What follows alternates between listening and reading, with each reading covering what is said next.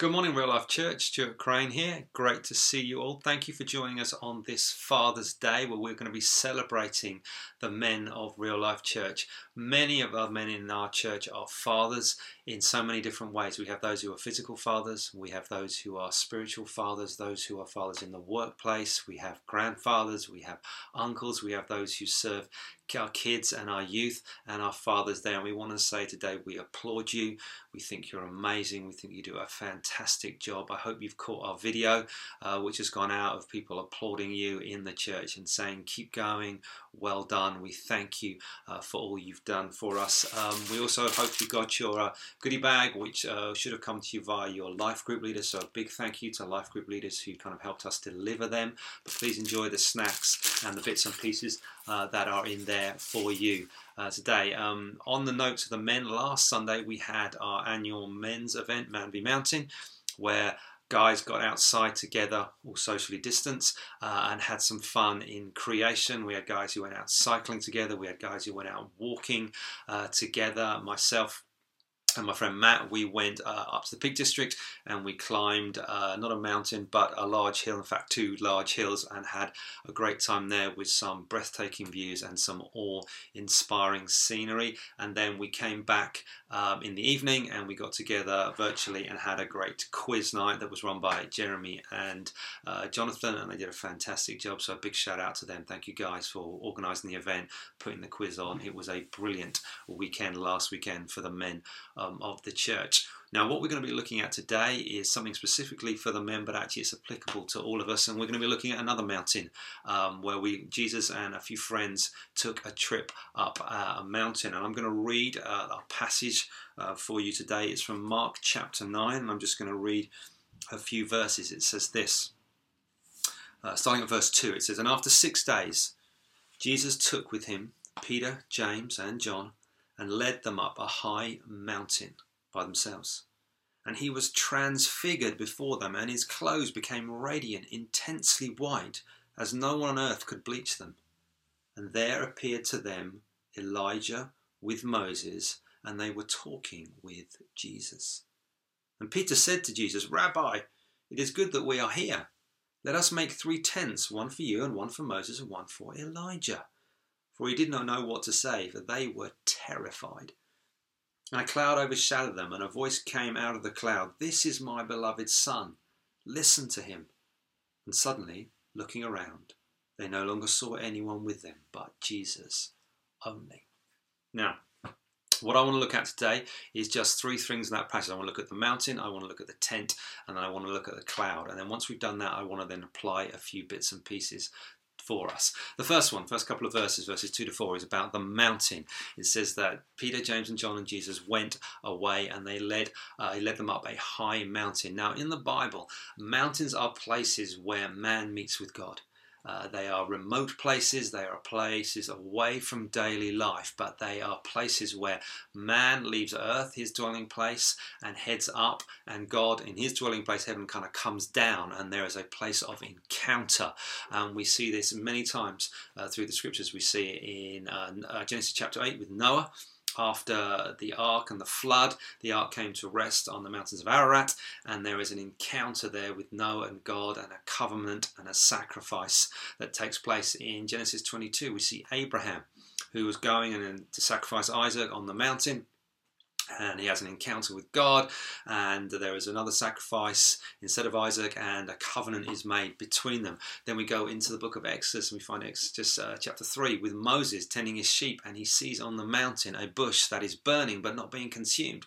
And he goes there, and God speaks to him, and he has an encounter with God, and God says, Go and, and set my people free who are capt- captives in Egypt. Then we go into uh, Exodus chapter 19, and Moses comes out of Egypt with the Israelites, free from oppression under Pharaoh, and they come to a mountain. And then there is again another encounter. Moses goes up the mountain and he receives uh, the law from God uh, to take back to his people. We go into 1 Kings 19 and we find Elijah is told by an angel to go to a mountain, and on the mountain he meets God, but it's not in the wind or the earthquake or the fire, but it's in the whisper that comes afterwards. But then there is another encounter on the mountain. And what we have here is some similarities, but actually one major difference, and that is that Jesus goes up the mountain, uh, takes his friends, Peter, James, and John, and they are to meet with God. But actually, God doesn't need to come down from the mountain as such because he's with them. And that is the fact that Jesus is both fully man and fully God. We looked at this a couple of weeks back uh, when Jeremy was doing the I Believe sermon about the virgin birth, and actually that Jesus isn't just a man. Among many men, he is both fully man and fully God. It's where in him God and man meet in perfect harmony. And so in previous uh, examples I've just given you, uh, we have a sense of a man goes up, God comes down, there's an encounter together. But what we have in here is actually God is with them, and the, that, that, that is just revealed to Peter, James, and John in a dramatic fashion. It says in the passage that he was transfigured. That simply means he was changed or transformed. And so we have Peter, James, and John there with their friend Jesus, and suddenly he becomes intensely white. It says his clothes were so white it was like beyond what anyone could bleach. It must have been blinding for them to look at, which was the glory of God, Jesus' divinity being displayed before them. We also see the presence of these two Old Testament characters, both Moses and Elijah, who had both met gods on the mountain. We just seen that. But actually, what they do in this particular instance is they represent the law and the prophets.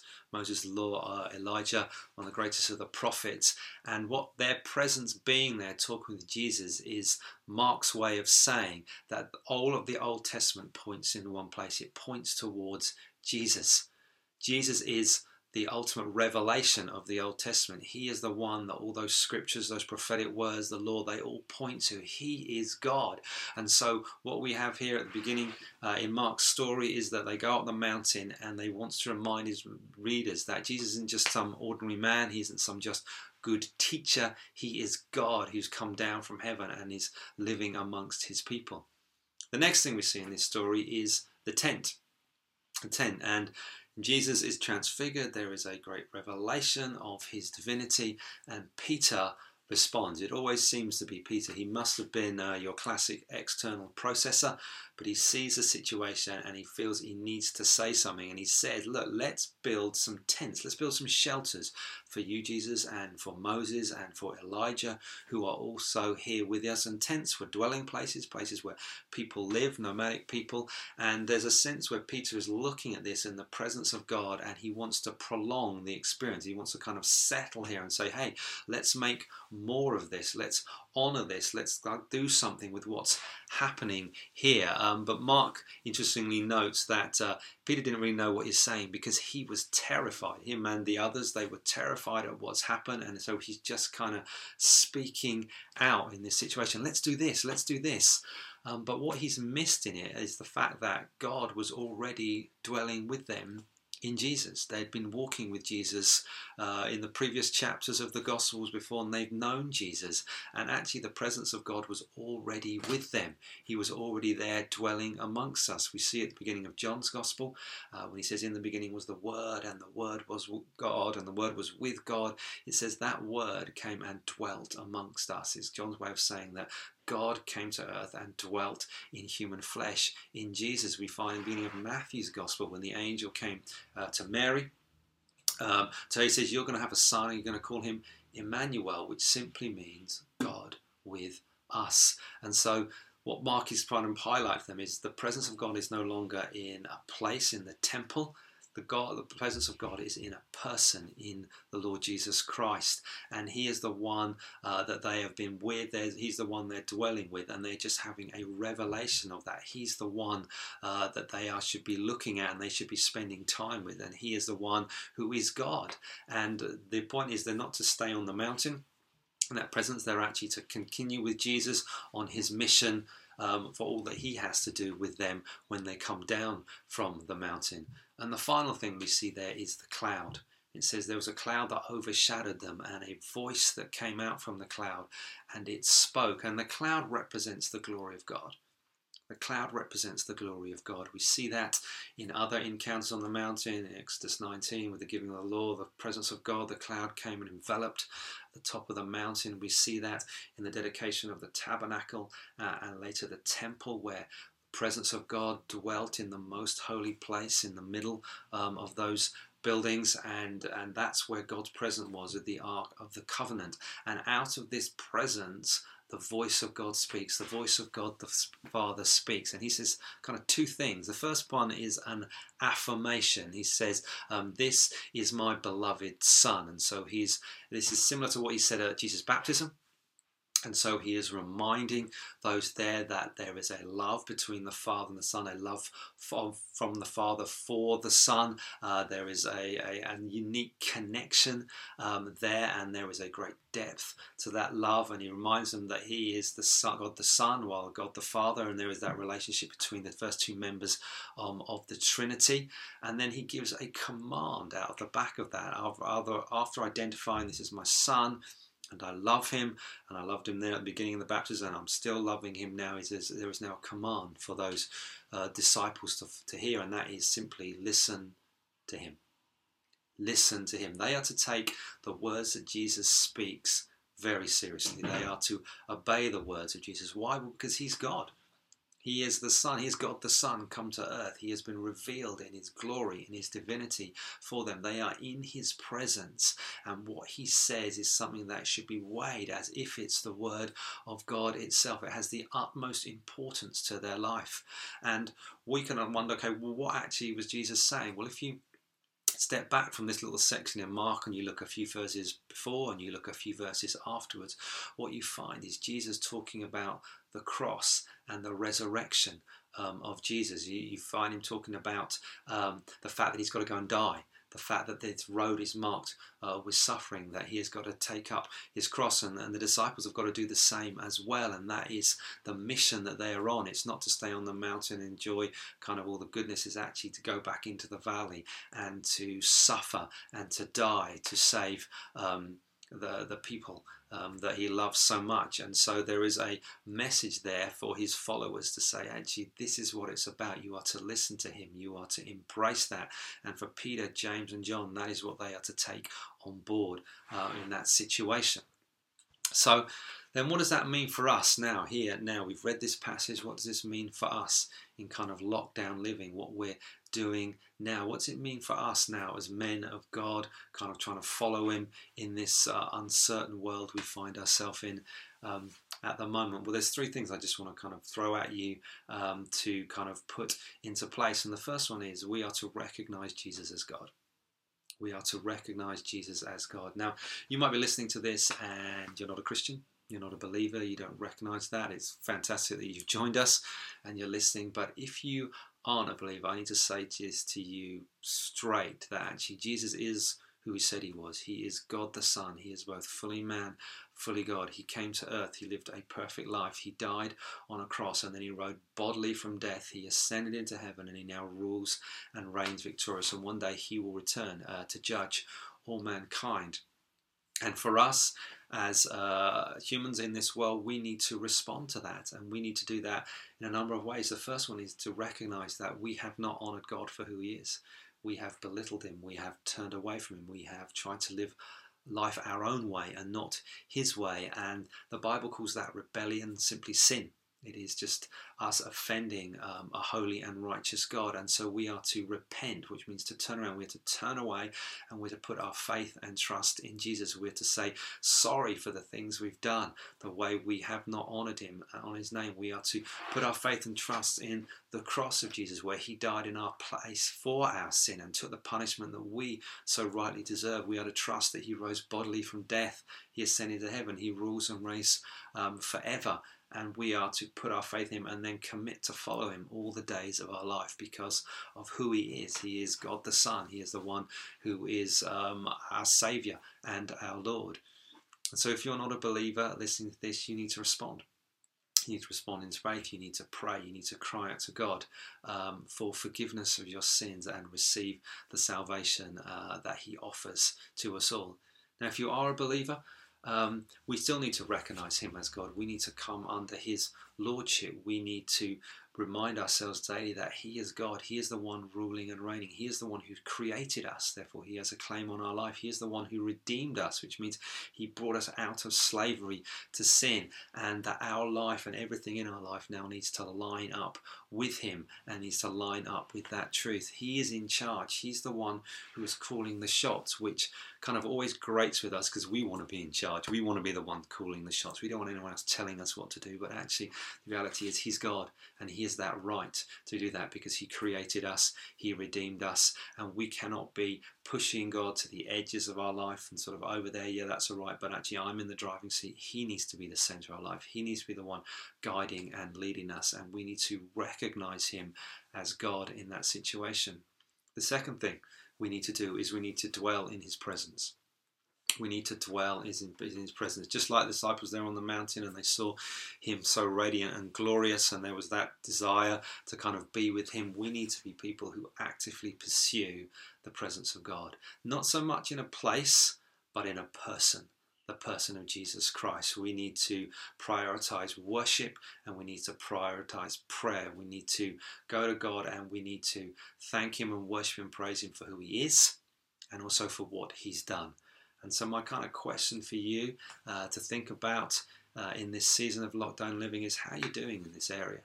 We've been kind of like this now for something like 14 odd weeks. Life's changed. We're trying to get to a new rhythm. How are you doing in the area of prayer and worship? Is it part of your daily routine? Is is praising God, thanking Him for His goodness, goodness, recognizing His mercy and grace in your life and all the things He done for you? Is that part of what you're doing? Do you make it a priority, kind of in your life, and have seasons where you're you're you're singing out to Him, you're praising Him? Uh, one of the easiest ways we do that is with music and singing. Our worship team put out a kind of a playlist every Sunday. There'll be one for this Sunday. Um, I use that on the Sunday, just have it on the background, sing. I use it kind of throughout the week as sort of a playlist for the week, some songs to dip into. There's some new stuff in there, stuff I haven't heard, some old stuff in there that we can listen to, we can play, we can use it to praise God in our life. We can uh, sing out to Him, we can call out to Him. What about the area of prayer? Is that part of your daily routine? Uh, maybe in the morning, the evening, uh, throughout the day? Are you praying to God? Are you recognizing kind of, are you calling on Him to fill you with His Holy Spirit, uh, to transform you more into the likeness of Christ? Are you thanking Him for His grace and mercy poured out in the cross, for His provision daily for you? Uh, and are you worshiping for His wonderful attributes, His holiness, His good, His goodness, His love, His mercy? Are you praying with others in your life group when you have your meetups um, uh, where you kind of getting in there praying for one another. Are you joining us when we do Church of Prayer? We did it online on Zoom for the first time uh, a couple of weeks ago. We've got another one coming up very soon. Are you joining us there? Come and pray with us. Come and bring our praises and our requests to God. We've just had the Teach Us to Pray series just before the uh, lockdown kicked in. If you missed some of that, go back, look at that, go back and listen to the prayer course uh, material that will help you in this area. And this area of prayer and worship is so relevant for us in this season because this season's not easy. This season is tough, things are changing, uh, there's pressures on us in terms of family and work and finances and loneliness and uncertainty about the future and managing children and family or distance and dealing with loss uh, and all those areas of our lives. And the way that we face that as Christians is we come to God in prayer and we pour out our hearts Him. We come to God in worship and we sing his praises even when it's hurt and it's tough. And, and we know God can cope with that and he calls us and he begs us come to me and I'll listen to you. Come to me and um, I'll be there and I'll help you in those situations. So we need to be men and women who are dwelling in his presence on a daily basis. And the final thing for us is we need to listen to his voice. We need to listen to his voice. The command was simple. The voice of God the Father talking about God the Son was very simple. It was just listen to Him. Listen to Him. And for us, we have God's Word, we have the Bible, which we've got it written down for us where we can study it. And so, my challenge to you is are you reading your Bible? Men, are you reading your Bible? Are you men of the Word?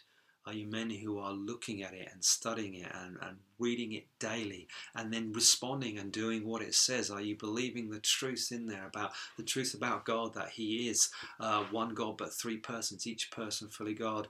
Uh, is he, He's sovereign over all things? He is loving and good and gracious and kind. He is holy and majestic and awesome.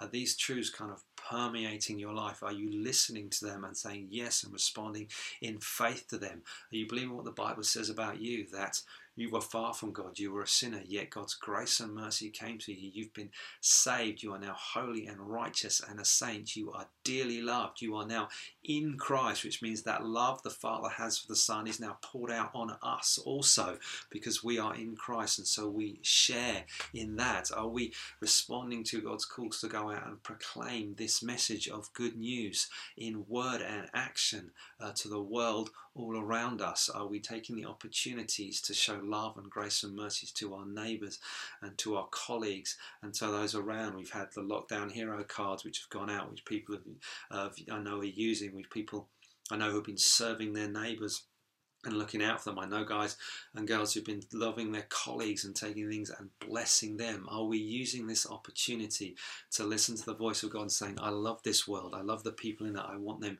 to know my message. I want them to know my love and goodness and grace for themselves. What's God saying to you right now through His Word as you read it? Is there anything He's challenging you on? Is there anything He's calling you to? Are there things that He's putting on your heart for now, for the future? Um, and so I encourage you, get in your word, get studying, get reading. Um, maybe dwell on this passage just this week. Just spend some time reading it through, writing down some things that come out for you. If you're not sure where to start, there's a good place uh, for you to do that. So there was three things there. There was to recognize Jesus as God, to dwell in His presence, and to listen to His voice. And just to kind of finish, I've got one sort of final challenge uh, for you guys who are listening uh, today, and that is um, the final verse yeah, of that passage said, And suddenly looking around, they no longer saw anyone with them but Jesus only.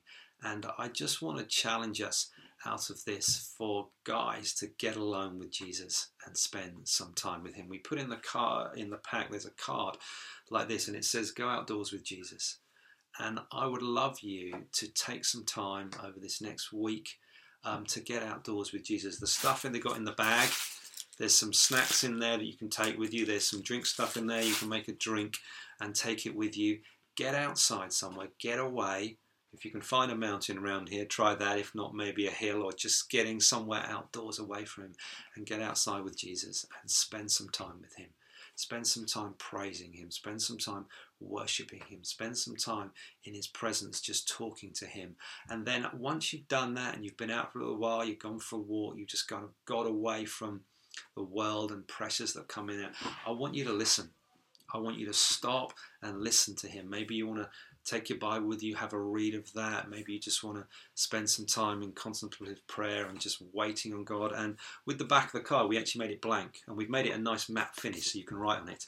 And so take the card with you, along with your snacks and your drink, and just write down whatever you feel God say to you just write it down just put it down on there and then once you've done that maybe take it home and share it with someone call someone up and say look this is what god's been saying to me this is what god's been revealing in my life um, do that for me. I challenge you this week to do that, guys, to get some time away with Jesus and just see what He wants to say to you right now, what He wants to say for you this season of lockdown living, what He wants to say for you in this moment when life can look uncertain and we're never sure is it going to get back to normal? When's it going to get back to normal? What's it going to look like?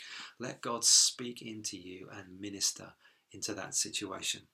So that's kind of it for today. I hope you are having a great uh, Father's Day celebrating. We love you guys, uh, men of Real Life Church. We think you are um, amazing. If you've missed some of the other videos, um, that we put out today. They should appear around me. Click on some of those, catch up with some of the other bits uh, that we're doing. Um, we love you. We praise, uh, praise you, Jesus. And uh, I want to say last thing: uh, wash your hands and stay close to Jesus.